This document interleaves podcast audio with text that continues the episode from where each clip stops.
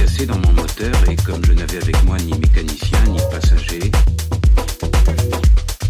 je me préparais à essayer de réussir tout seul une réparation difficile. C'était pour moi une question de vie ou de mort. Et à peine de l'eau à boire pour